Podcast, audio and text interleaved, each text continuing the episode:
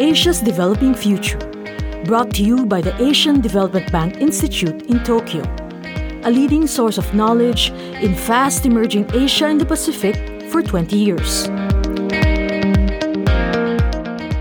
A brewing trade war over steel is threatening to bring the world back to the economic dark ages when countries used trade curbs to retaliate politically against rival governments. The World Trade Organization and its members must find ways to ease tensions between rival countries and look for innovative ways to ensure global trade rules remain relevant and adaptive to the challenges of the present and the future. It may mean revisiting the WTO and the role it can play in trade governance. One of the reasons the WTO was formed was to make sure global trade is balanced and fair by isolating international trade from government intervention. Revisiting the WTO has become urgent in the wake of US President Donald Trump's decision to slap tariffs on steel imports to protect the United States' national interest, which is purportedly endangered by dependence on imported steel. The US acted before the WTO could consider its complaints of dumping, and the European Union and the People's Republic of China are considering retaliatory tariffs. The move is reminiscent of anti dumping measures filed between 1980 and 1998, many of which were motivated by political objectives rather than attempts to level the playing field.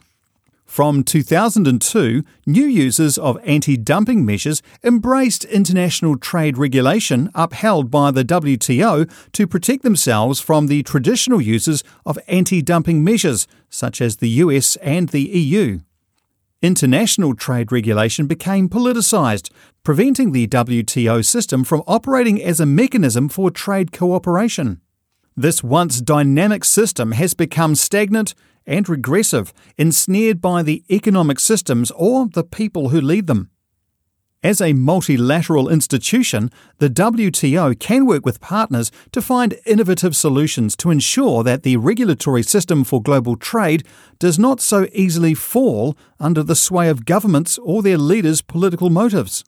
One solution is for WTO member countries to revisit how they determine whether a certain country is dumping goods by comparing the export price and the value of the goods in the exporting country's home market and coming up with more accurate assessments of what duties to impose that are fair to all parties. Another solution is for countries to partner with private sector entities wanting to streamline WTO rules to encourage business. While critics may cite fears of abusive practices and loopholes that can undermine the trade system, that does not seem such a far off reality from the status quo. This episode is based on an ADBI blog post by Soo Hyun Lee, Research Associate of International Law and Dispute Settlement at the Asian Institute of Policy Studies in Seoul, Republic of Korea. This has been Asia's Developing Future, brought to you by the Asian Development Bank Institute in Tokyo.